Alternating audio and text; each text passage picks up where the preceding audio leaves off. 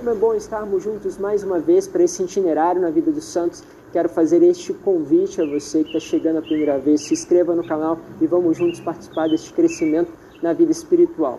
Hoje eu quero trazer para vocês um santo muito conhecido, chama São Patrício. Você já ouviu falar um pouquinho sobre o Santo Patrício? Se não, acompanhe um pouquinho conosco a história também e o testemunho deste santo. Ele nasceu entre a Inglaterra e a Escócia. Nasceu no ano de 377, de origem de uma família cristã cujo avô era um sacerdote. Mas ele não respondeu já à vocação logo cedo, ainda ficou para essa resposta na sua adolescência e ainda teve alguns episódios na sua vida. Ele foi simplesmente raptado, levado para a Irlanda e submetido a trabalho escravo, forçado. Conseguiu com muita dificuldade, depois de três tentativas, sair desta vida. Dali, ele peregrinou para a Inglaterra, onde foi passando de mosteiro em mosteiro, para conseguir, até enfim, encontrar o seu lugar, aonde ele podia se dedicar mais à vida de oração e também à vida missionária, que era muito caro para ele essa coisa de poder também levar a palavra de Deus aos outros. Como este monge evangelizador, ele se juntou a São Germano.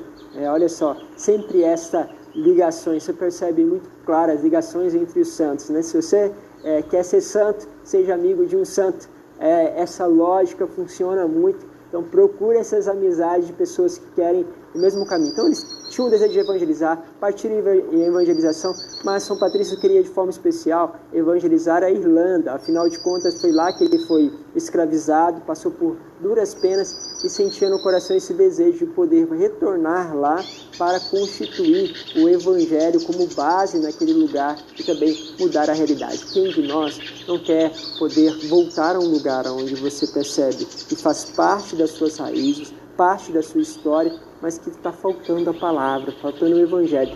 Desde já, se você tem estes lugares, vamos pedir aí junto a intercessão de São, São Patrício para que a evangelização possa chegar nesses locais. Quando o bispo da região da Irlanda falece, então São Clemente I, Papa naquela época, chama São Patrício para que possa assumir o bispado lá e, consequentemente, a, a missão de evangelização que ele tanto sonhava. Assim, ele se torna um apóstolo, um evangelizador naquele lugar. Assim, São Patrício evangelizou a Irlanda durante três décadas, 30 anos, e a Irlanda até hoje reconhece a mudança da sua história a partir de São Patrício. Para vocês terem uma ideia, ele conseguiu praticamente uma transformação de todo o país e deixou de ser pagão e ainda, não, ainda fez isso sem erguer qualquer sinal de violência contra aqueles que quiseram permanecer no paganismo. Seu lema era respeitar para ser respeitado. Olha que interessante.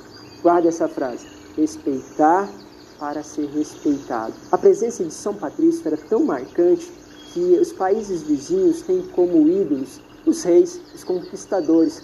Porém, a Irlanda tem como ídolo os monges. São Patrício e vários monges que realizaram naquela região muitos milagres, acontecimentos da qual eles testemunham a ação extraordinária de Deus. Olha como a missão aqui foi marcante. Da Irlanda também surgiram grandes evangelizadores que se espalharam ali por toda a região. Tudo isso pela força e santidade de um homem que buscou profundamente a Deus como São Patrício. Por isso, pedimos a ele a intercessão para esses lugares, aonde precisamos que a palavra de Deus chegue, seja sinal de fomento, que a nossa vida também seja uma vida missionária, no sentido de poder levar a palavra de Deus para todos que precisam e fazer com que os nossos ídolos, que são passageiros, possam realmente passar e que a história e o testemunho dos santos possam ser aquilo que alicerce as nossas cidades e, quem sabe, também o nosso país inteiro. Deus vos abençoe, Pai, Filho e Espírito Santo. Amém.